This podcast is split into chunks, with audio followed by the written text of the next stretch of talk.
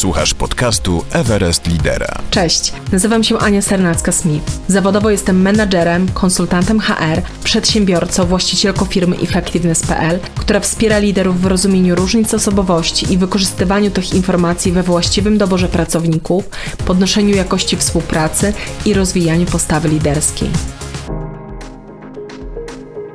Tytuł tego odcinka: Jak rozmawiać z perfekcjonistą. Cześć, dzień dobry. Dzisiaj na podcastowy warsztat biorę e, grupę pracowników bardzo wartościowych, bardzo potrzebnych, a jednocześnie którzy czasami nas tak irytują, że głowa boli. A mowa jest o perfekcjonistach, o osobach takich bardzo, bardzo sumiennych. I w tym odcinku dowiesz się, e, skąd w ogóle bierze się to, że takie osoby mają umiłowanie silne do szczegółów, ale też do problemów.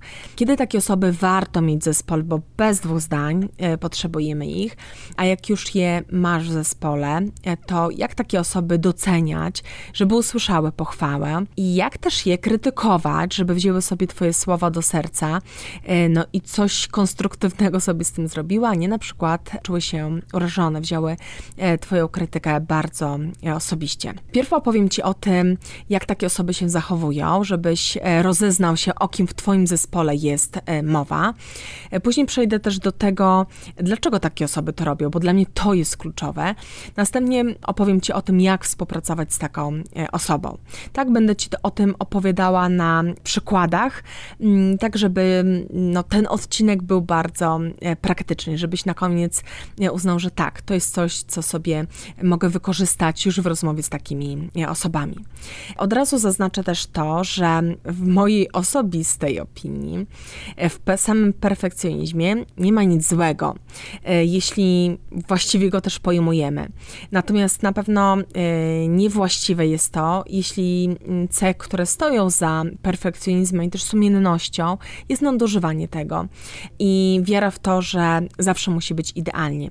E, nie, nigdy nie będzie będzie idealnie i chodzi o to, żeby z tych swoich mocnych stron czerpać, je rozwijać, a nie je nadużywać, bo pamiętajmy, że w osobowości jest tak, że wszystkie moje mocne strony, kiedy są nadużywane, one mogą stać się słabościami. No i tak, zacznijmy od obiecanych takich typowych zachowań, znaków rozpoznawczych takich osób.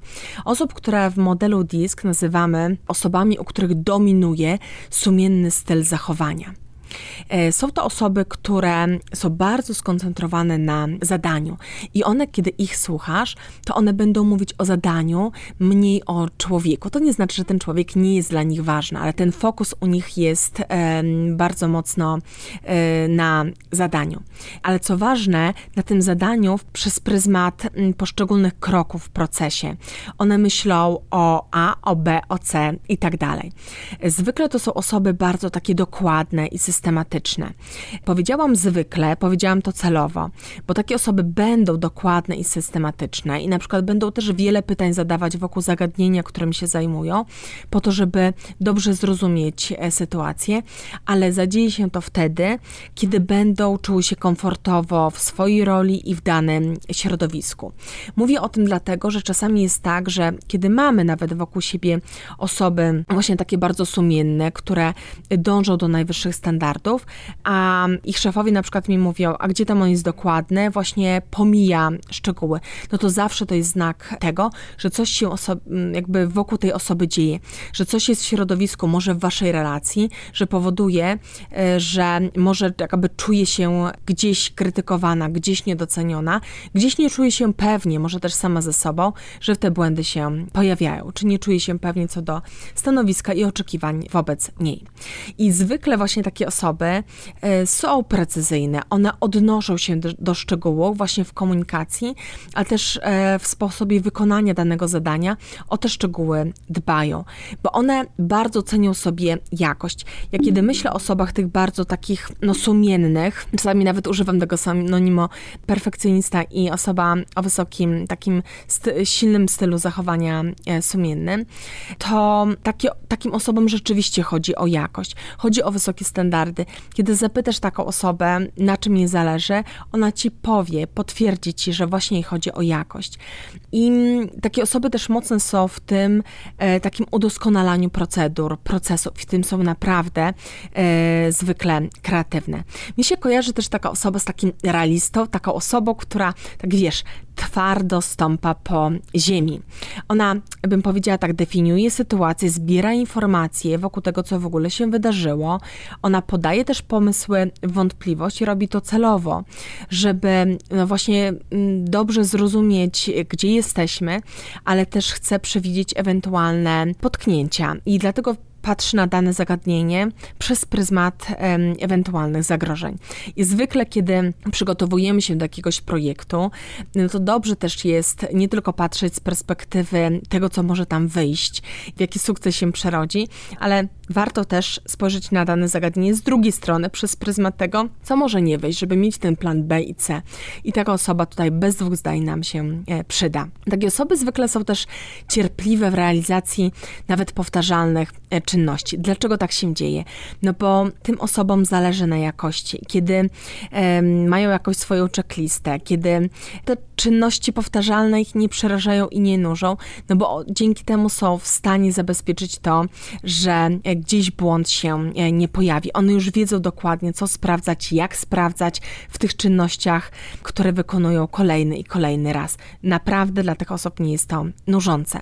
Takie osoby przechodzą do działania zwykle, kiedy mają bardzo sprecyzowane oczekiwania. Te oczekiwania odnoszą się do tego, e, na czym się przede wszystkim mają skupić, co dla nas jako nadawcy danego oczekiwania, nadawcy komunikatu, co z naszej perspektywy jest priorytetem.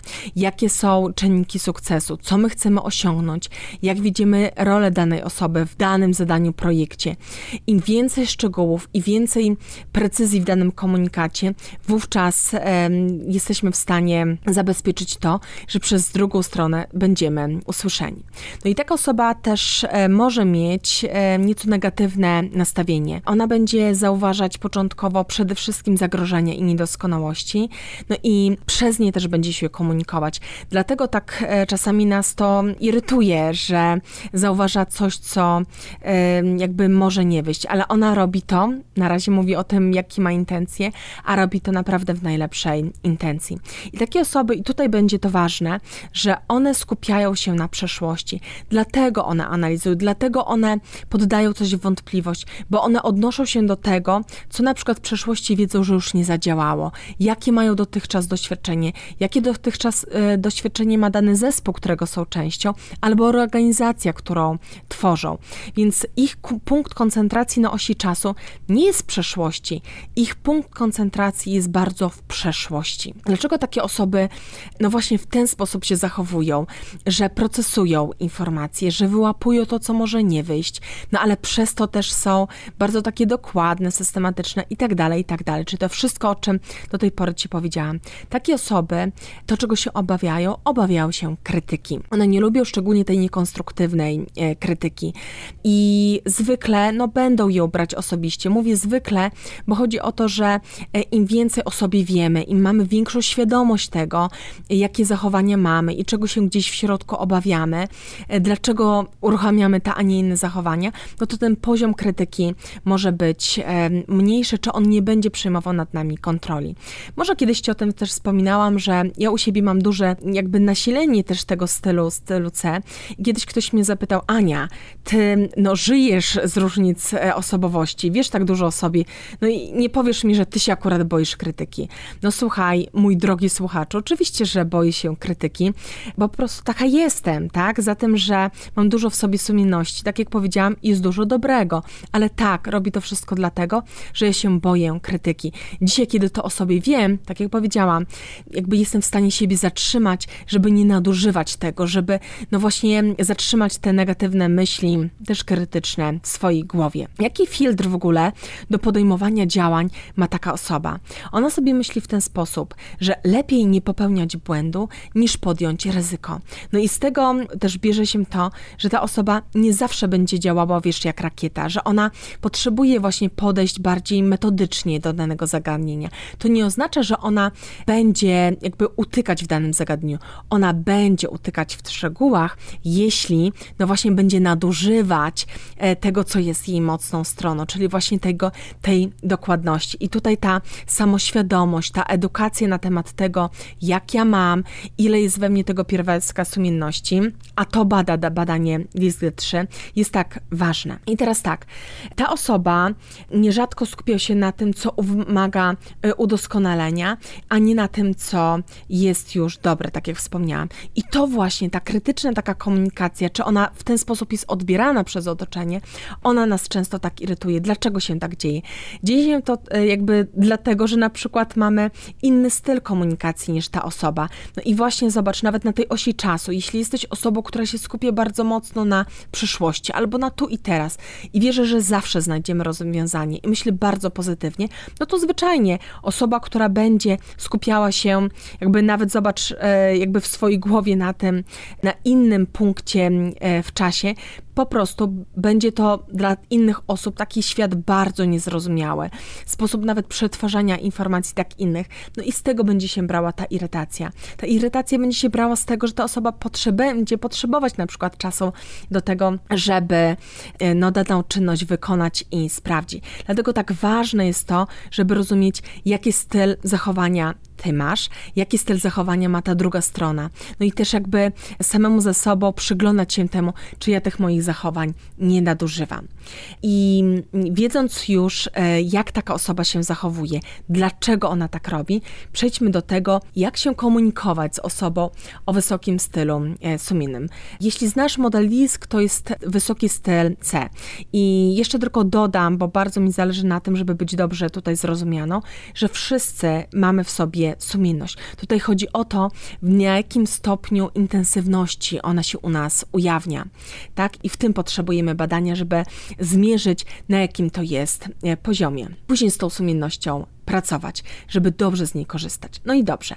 Wracając do tego, jak komunikować się z taką osobą. Otóż mm, w rozmowie odnoś się do faktów, do ustaleń, a nie do ogólników. O to, o czym mówiłam. Ale żeby teraz powiedzieć na przykładzie, to na przykład zamiast powiedzieć dobrze to zaprezentowałaś, doskonale, super robota, takie osoby naprawdę, no już one są tym zirytowane.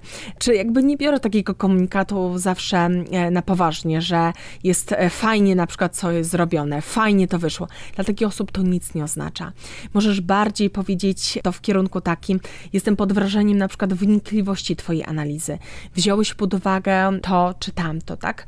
Wyłapywałeś powiązanie między poszczególnymi zagadnieniami i to jest dla nich docenienie, tak? W ten sposób jakby mówimy e, do tych osób, im więcej szczegółów podajemy, e, tym lepiej.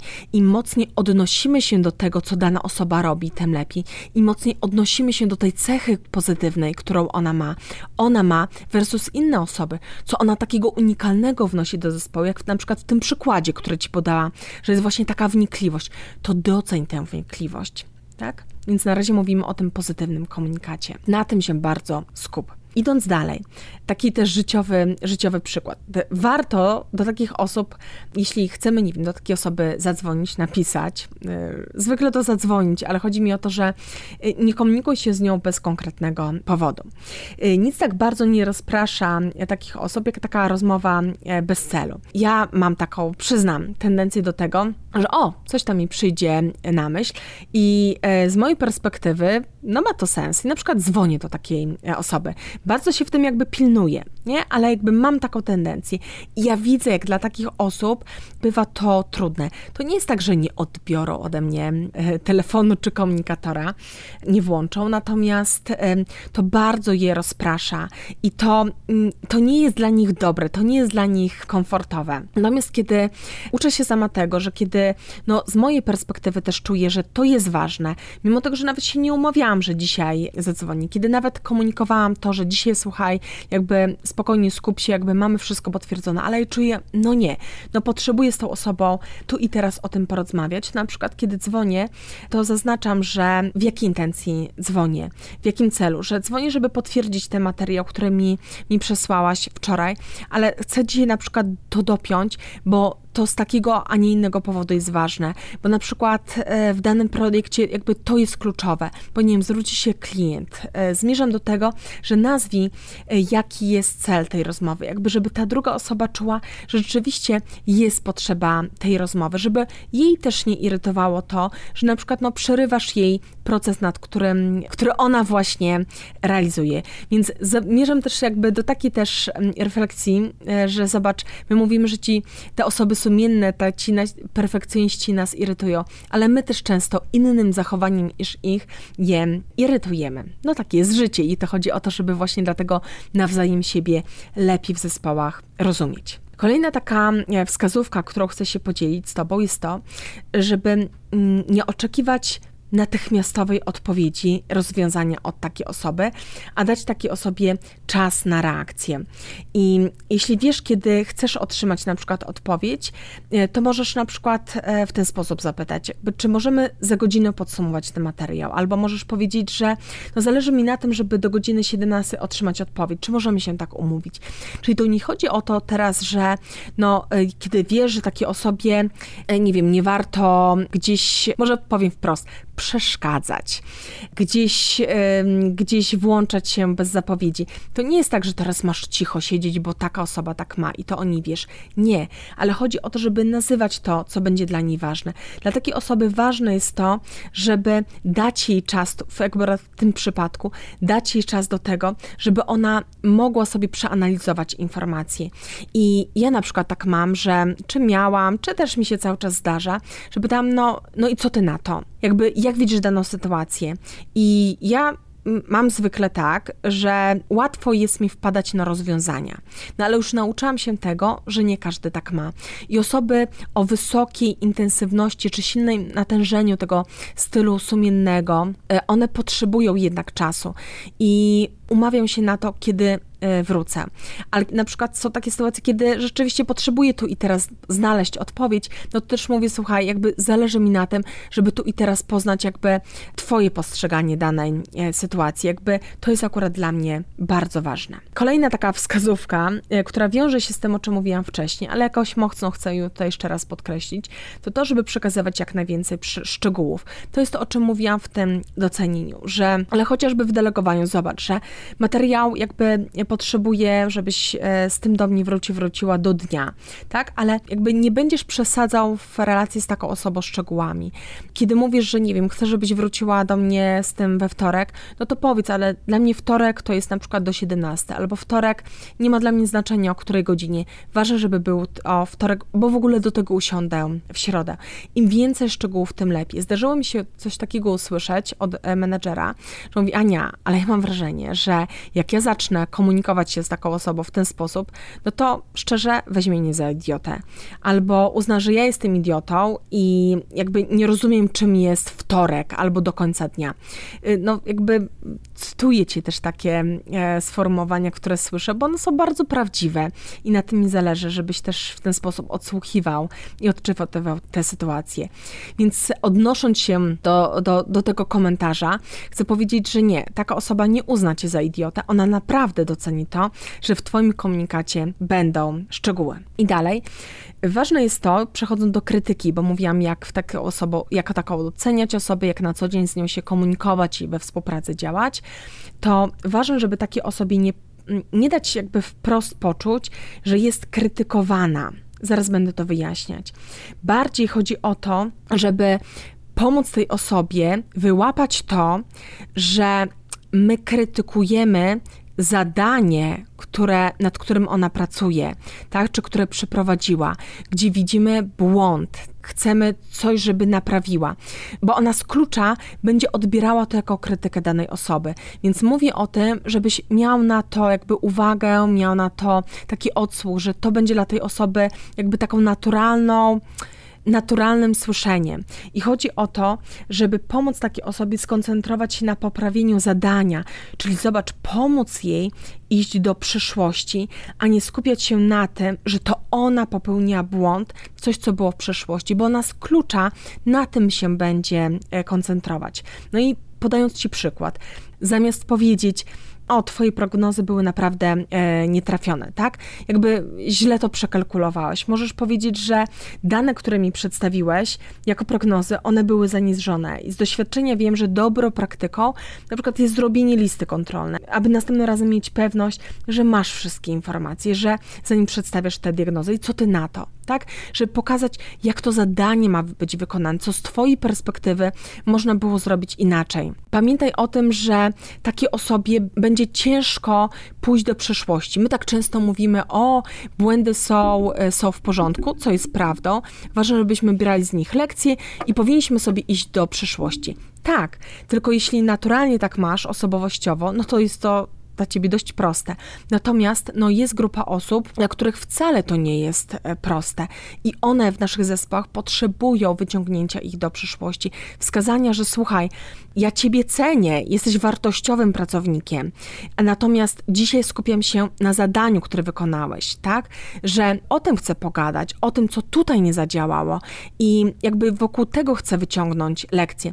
Powiedziałam o tym takim wstępie, że widzę cię jako wartościowego pracownika, warto o tym pamiętać, kiedy widzisz, że taka osoba popada w taki scenariusz czarno albo biały. Wiesz, że jak już popełniła błąd i ty wskazujesz na ten błąd, no to na przykład taka osoba może uznać, może uznać, że no właśnie e, czasami jest tak, że jeśli taka, osoba ma niskie poczucie wartości, ma niskie takie, nie ma pewności siebie, no to może uznać, że się do tego nie nadaje, tak? Albo może w ogóle uznać, że dzisiaj, skoro ją krytykujesz, to na pewno wszystko krytykujesz to, co ona wykonuje, w ogóle ją. No przecież dobrze wiesz, że tak nie jest, tak? Ci chodzi o to konkretne zadanie, o, o coś, co właśnie się zadziała. Więc pomóż takiej osobie wyjść z przeszłości i patrzeć na sytuację z perspektywy przyszłości i nie w czarno-białym e, scenariuszu.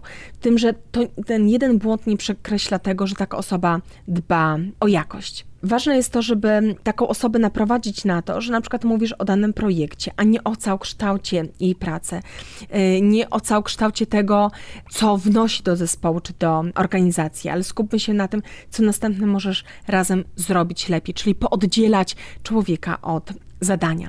Wiem, że to nie jest proste, no ale bycie liderem zespołu nie jest proste i skoro w tej roli jesteśmy, no to wyzwania mamy i współpraca z osobą, która tak bardzo dba o jakość, wysokie standardy, która ma wysoki poziom sumienności, jest, jest często wyzwaniem. No i warto nauczyć się tego, jak na to wyzwanie odpowiadać. A niezwykle użyteczne będzie dla ciebie to, kiedy będziesz wiedział, jaki poziom sumienności w ogóle ty masz, a jaki poziom sumienności jest w twoim zespole, żebyś wiedział też, jak bardzo to u danej osoby będzie się odzywało. A tak jak wspomniałam, do tego potrzebujesz już E, narzędzia pomiaru kompetencji. I na koniec chciałam Cię prosić o pozostawienie e, śladu po tym, że odsłuchałeś ten odcinek, jeśli uważasz te informacje za wartościowe.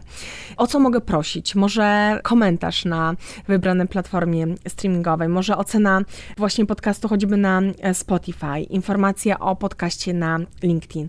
Każda taka reakcja pomoże mi w tym, żeby dotrzeć do nowych słuchaczy, no ale nie ukrywam, że będzie to też dla mnie motywujące do nagrywania kolejnych Z góry dziękuję Ci za to, a na koniec mówię do usłyszenia za dwa tygodnie.